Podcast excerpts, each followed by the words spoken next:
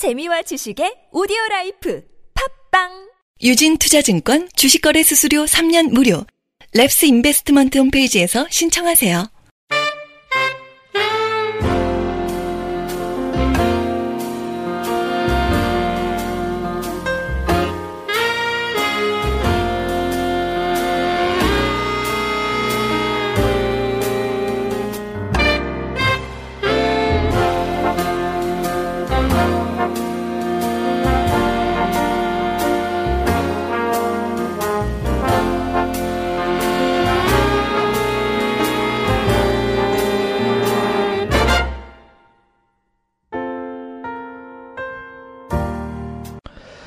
안녕하십니까. 나는 주식이다 애청자 여러분. 키스톤 인베스트먼트의 이효열입니다. 날씨가 많이 더워졌죠. 어, 요즘에 뭐 낮에는 굉장히 덥습니다. 여름이라고 생각할 정도로 예, 건강 유의하시고요. 또 좋은 날씨도 즐기시기를 기원 드리겠습니다. 자, 지난 시간에는 지난, 지난 시간까지는 예, 환율, 또 원자재, 뭐 실적 등에서 기본적인 주식 투자의 체크 포인트에 대해서 말씀을 드렸었는데요. 한번 시장과 적용을 해보셨나요? 네. 어쨌든 그러한 부분은 주식 투자를 하면서 계속 이야기되어야 할 부분이기 때문에 앞으로도 기회가 되면 말씀을 어, 나누도록 하겠습니다. 자, 오늘은 어, 베트남에 대해서 좀 얘기를 해볼까 합니다. 특히 베트남 건설 시장에 대해서 이야기를 좀 나눠볼까 합니다. 베트남. 베트남 하면은 글쎄요, 뭐, 우리한테는 뭐, 베트남전, 월남전이죠? 예, 월남에서 들어온 김상사 뭐 이런 노래도 있었는데, 그런 베트남, 뭐, 사회주의 국가 또 베트남 전쟁 이런 게 많이 기억나는 나라인데요.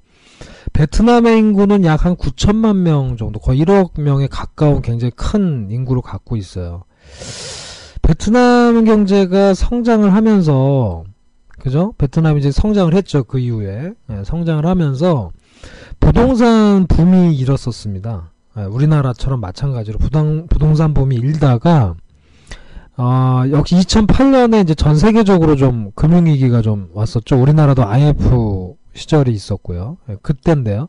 2008년 금융위기가 오면서 또 긴축 통화 정책으로 들어가면서 어, 부동산 붐이 좀 좌초된 열기가 식어버린 그런 상황이 됐단 말이죠.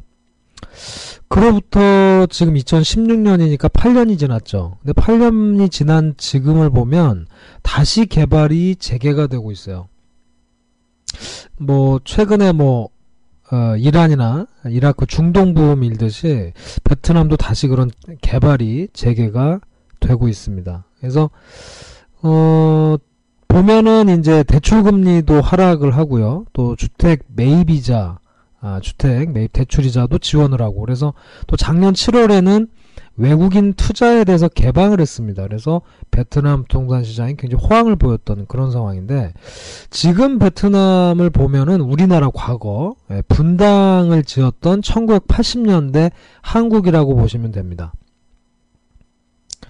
어, 우리나라 같은 경우 사실은 그 일기 신도시죠. 분당을 지으면서 상당히 그 서울의 인구가 좀 분산되는 효과가 나오면서 계속 이제 신도시들이 만들어졌었는데요. 어, 지난 10년간을 본 베트남 도시 인구가 연평균 4% 정도 증가를 했다 그래요. 거기에 비해서 아파트 거주율은 지금 6% 정도. 한국으로 따지면 1980년대 예, 그 당시로 생각을 하시면 됩니다. 그래서 굉장히 주택이 부족한 상황이다. 그러니까 우리나라와 비슷하죠. 아, 사람들은 시골에서 도시로 계속 이동을 하고 있고 도시 인구는 증가하는데 그만한 주택이 없는 거죠. 우리나라하고 아주 비슷한 과거 아, 상황이라고 보시면 되겠습니다. 어, 한국의 주거 유형도 앞서 말씀드린 것처럼 이제 아파트가 급증했던 시기가 1985년 이후인데요. 그때 인당 GDP가 지금 베트남의 에, GDP 2,000달러하고 유사합니다.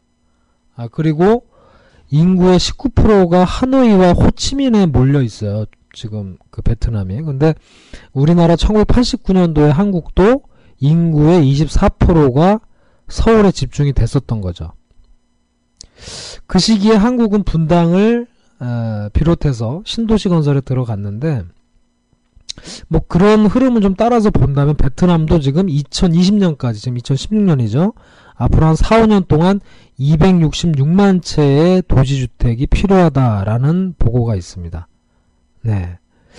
어, 특히 말이죠. 호치민시 같은 경우에는 주택 수요에 비해서 아주 만성적인 공급 부족을 겪고 있다고 그래요. 그래서 호치민 인구가 1995년에 460만 명이었는데 2015년에 822만 명, 거의 한 두 배 가까이 증가를 했죠. 그러면서 아파트 거주율이 앞서 말씀드린 대로 6.3%에 불과합니다. 그래서 굉장히 주택이 좀 모자른 상황이고요. 어, 그래서 2006년과 2007년 계속해서 아파트들이 좀 분양이 되는데 완판이 됩니다. 우리나라에서 지은 것도 완판이 됐었고요. 그래서 그 이후에 계속해서 어, 토지 가격도 올라가고 또 신도시가 개발되는 우리나라와 비슷한 그런 상황이 연출이 됐었다는 거죠. 가격도 좀 궁금하실 것 같아요. 예, 주택 가격. 호치민의 고급 주택 가격은 2015년부터 오름세를 지속을 해서요. 2015년에 평균 매매가가 요즘 이제 제곱미터당으로 따지죠. 제곱미터당 2,000달러 수준입니다. 200만 원이 좀 넘는 거죠. 월 임대료가 근데 놀라운 거는 145제곱미터가 1,800달러. 그 다음에 200제곱미터가 2,800달러에 달한다 그래요. 그러니까 145제곱미터면은 3.3으로 나누면은 한 40평대? 근데 월 임대료가 한 200만 원 가까이 되고요. 또 60평대 정도 되면 임대료가 한 300만 원 넘는다는 얘기죠. 아, 굉장히 그래서 베트남에 집 한 채를 좀 사놓고 우리나라에 월세를 받는 것도 생각해 볼 만 하지 않을까 이런 생각이 듭니다. 예, 그래서 제가 이렇게 봐보니까 주택 가격이 보통 싸진 않아요. 베트남도. 그래서 보면은 우리나라 돈으로 한 3억에서 4억 뭐 수준 정도 되는 것 같습니다. 그래서 어 그렇게 보시면 될 것 같고요. 한번 또 그림으로도 좀 제가 설명을 좀 드려보도록 하겠습니다. 지금 계신 차트를 보시면 하노이하고 호치민의 아파트 거래량인데요. 보시면 2013년이죠. 이때부터 아주 급증을 하는 호치민과 하노이의 아파트 거래량이 늘고 있다라는 거죠. 그리고 특이하게 여기 보면 그래서 은행이 어떻게 해서 먹고 사는지 모르겠는데 지금 보면은 예금 금리보다 대출 금리가 낮아요. 지금 베트남 시중은행에 이런 상황입니다. 그리고 보시면 이거는 이제 한국의 에, 그동안의 주택의 주거 유형인데요. 쭉 보시면 이 파란색 짙은 색이 단독주택이고요. 좀 연한 파란색이 아파트인데 우리나라는 지금 아파트 훨씬 많죠. 에, 이렇게 좀 증가되는 모습을 좀 보고 계시고요.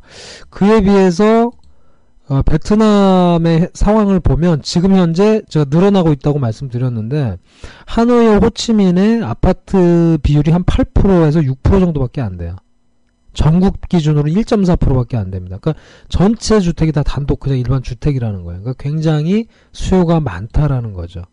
왜냐하면 어, 계속해서 보시는 대로 자 그 다음 화면인데요.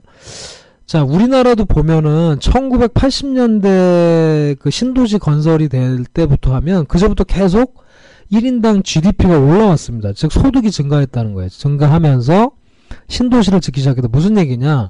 소득이 늘어나면서 도시로 많이 이주를 하고 돈을 벌기 위해서 그만큼 주택이 필요하고 아파트가 대량 주택인 아파트가 필요했다는 거죠. 그래서 밑에 보면은 베트남의 1인당 GDP도 계속 올라가고 있어요. 그래서 우리나라 1980년대하고 좀 유사한 상황입니다. 그래서 이런 흐름을 봤을 때 베트남은 굉장히 주택, 특히 아파트 같은 경우 많이 필요하다라는 걸 알 수가 있습니다. 자, 들어보시니까 어떻습니까? 뭐, 최근에 박근혜 대통령이 이란의 건설 수주 때문에 뭐, 뉴스에도 많이 나왔었죠? 근데 베트남도 큰 기회가 될 것 같다라는 생각이 드시지 않나요? 그러면 우리나라 기업들의 그 베트남 진출현황은 어떻게 될까요? 한번 보겠습니다. 한번 보죠. 자, 한국 건설사들은 실제로는 2000년 초반부터 사실 베트남 개발 사업을 준비를 해왔습니다. 그래서 앞서 말씀드린 대로 2008년 금융위기 때문에 대부분 사업이 중단되는 좀 아픔이 있었습니다. 그래서 다만 지금은 리스크가 많이 감소한 상황이죠. 예, 또 앞서 말씀드린 대로 베트남이 급격하게 도시화가 되면서 땅값이 많이 올랐어요. 그래서 2000년대 초반에 부지를 싸게 확보한 건설사들은 투자를 회수할 수 있는 아주 좋은 상황이죠. 아, 또 우리나라 주택시장이 조금 예, 건설 업황이 좀 부진한 데 반해서 베트남 시장은 그야말로 좀 뻗어 나가고 있는 우리나라 80년대로 보시면 되기 때문에 한국 건설사들의 어떤 새로운 성장 동력이 될 것으로 기대가 되고 있습니다. 자, 그러면 본론으로 들어가서 어떤 회사들이 있었는지 예, 한번 살펴보도록 하겠습니다. 자, 일단은 GS건설, 한국 업체 중에서 최대 규모의 개발 사업을 추진할 것으로 기대되는 회사는 먼저 GS건설입니다. GS건설은 어, 베트남 개발사업 특히 이제 신도시들, 예, 야베 신도시라고 하는 어, 신도시가 있는데 개발 규모가 4조 5천억 원 규모예요. 아, 이렇게 추정을 하고 있고요. 그래서 10년간 이게 진행된다고 이게 뭐 금방 지어지는 건 아니니까요. 10년간 진행된다고 가정을 했을 때 본격화되는 어, 시기에 예상되는 매출은 연간 약 6천억 원, 그리고 영업이익은 1,200억 원에 달할 것으로 예상을 하고 있습니다. 굉장하죠? 자, 그 다음에 현대건설입니다. 현대건설 같은 경우는 조금 규모가 작은 편에 속하는데 2010년 하노이의 하동신도시 주택사업을 시작을 했고요. 최근에 3차 분양을 완판을 했다고 합니다. 예, 그만큼 뭐 수요가 많다는 얘기겠죠. 그 다음에 대우건설인데요. 대우건설도 하노이 부근에 스타레이크 시티 개발 1단계 사업을 진행을 하고 있는데요. 총 매출 규모는 25억 달러, 우리나라 돈으로 한 3조 원 가까이 되는 규모에 달한다라고 지금 전해지고 있습니다. 자, 건설사만 있는 건 아니죠. 건설이 되면 뭐 여러 가지 회사가 있는데 아 고전에 잠깐 좀 그 그림으로 한번 잠깐 좀 보여 드릴게요. 요게 지금 최근 안판한 현대건설의 하동 힐스테이트 3차 단지인데 굉장히 깜짝 놀랐어요. 그러니까 그 베트남에도 한류라든가 이런 게 많이 들어가면서 굉장히 그 베트남 사람들이 우리나라 형태의 그런 구조를 굉장히 선호한다 그래요. 아파트라는 이런 구조가. 그래서 우리나라 짓고 있는 아파트하고 너무 흡사해요. 현대건설뿐만 아니라 뭐 다른 대우건설이라든지 굉장히 흡사합니다. 이런 사진 한번 볼 수가 있고요. 자, 좀 더 이어가서 건설사뿐만 아니라 이렇게 주택이 들어가게 되면 뭐가 또 필요합니까? 그렇죠. 그 외적인 어떤 건자재들이 필요하게 되죠. 그래서 건자재 쪽에서 먼저 살펴보게 되면 일단 건설의 기초가 되는 게 기본 착공재입니다. 그게 이제 보통 콘크리트 파일이라 그래서 콘크리트 파일이라는 게 뭐냐면은 콘크리트에다가 모래나 자갈, 물 등을 섞어서 만든 거거든요. 그래서 이 지반을 강화하는 거예요. 예, 그게 이제 콘크리트 파일이라고 하는데 업계 1위 업체가 대림산업의 자회사인 대림 CNS입니다. 그래서 어, 아무래도 대림사업도 물론 예, 사업을 뭐 진행을 삼성물산 따로 해서 진행을 조금씩 하고 있어요. 그래서 당연히 그 수요가 클 것이라고 예상을 할 수가 있겠습니다. 그래서 수혜를 받지 않을까 생각이 되는데 특히나 베트남 같은 경우는 집안이 연약해요. 늪지대가 많고 그래서 어, 필요합니다. 그리고 앞서 말씀드린 대로 한국식 초고층 아파트에 대한 선호도가 굉장히 강합니다. 베트남에서도. 그래서 어떤 초고강도의 콘크리트 파일 수요가 구조적으로 늘어날 수 있는 구조라는 거죠. 그래서 장기적으로는 좀 수혜를 볼 수 있을 것이다 라고 생각을 하고 있습니다. 역시 건설하면 또 생각나는 게 이제 창호죠. 예, 들어가면 이제 아주 이쁘고 깔끔한 그런 창문들입니다. 창호인데 어, 한국 건설사들이 한국형 판상형 구조라든지 창호, 바닥 뭐 이런 거 한국식 인테리어를 그대로 적용을 하고 있어요. 아까 말씀드렸지 좋은 반응을 얻고 있습니다. 그래서 아까 말씀드린 그 완판된 예, 하동 힐스테이트에도 어, KCC 같은 경우가 창호를 납품을 했습니다. 뭐 역시 이제 현대 쪽이다 보니까 그렇죠. 어 근데 그런 이유들은 또한 뭐가 있냐면 운송료 부담이 좀 있는데도 건설사들이 아무래도 한국의 건자재를 고집을 하고 있다 그래요. 그래서 KCC 아, 예, 납품을 했었고 또 앞서 말씀드린 대로 GS 건설이 최대 규모의 건설을 준비를 하고 있기 때문에 LG 호시스 같은 경우도 역시 이제 GS 건설 진출에 따라서 납품이 기대될 수 있겠다라고 말씀을 드릴 수가 있겠습니다. 자, 그 건설주들이 사실 최근에 다소 주춤했던 상황이었잖아요. 근데 오늘 베트남 이야기를 간단히 좀 드렸는데 특히 건설 이야기 쪽을 많이 드렸죠. 뭐 그 외에도 많은 업체들이 진출해 있습니다만 앞으로 좀 기대할 게 좀 생기지 않았나 싶습니다. 그래서 물론 해외 부분만 가지고 건설을 다 얘기할 수는 없습니다. 국내 부분도 있고 많이 하고 있기 때문에. 근데 건설사들에게는 어쨌든 베트남을 비롯한 이런 동남아시아의 성장이 즐거운 스토리가 될 것으로 생각이 돼요. 제가 지금 말씀드린 대로. 자, 바이오나 전기차, OLED 많이 여러분이 선호하시는 신산업들 있죠. 어, 하지만 눈을 돌려보면 이런 건설이라든가 구산업에도 기회가 존재하지 않을까 생각을 합니다. 자, 앞으로 베트남에 진행되는 부분들은 챙겨보시면서 기회를 찾는 투자가 될 것으로 생각이 됩니다. 계속 체크해 보시기 바라고 저희도 말씀드리도록 하겠습니다. 자, 저는 다음 시간에 좀 더 재밌고 돈 되는 투자 이야기로 찾아뵙겠습니다. 감사합니다. 지금까지 나는 주식이다의 이효열이었습니다.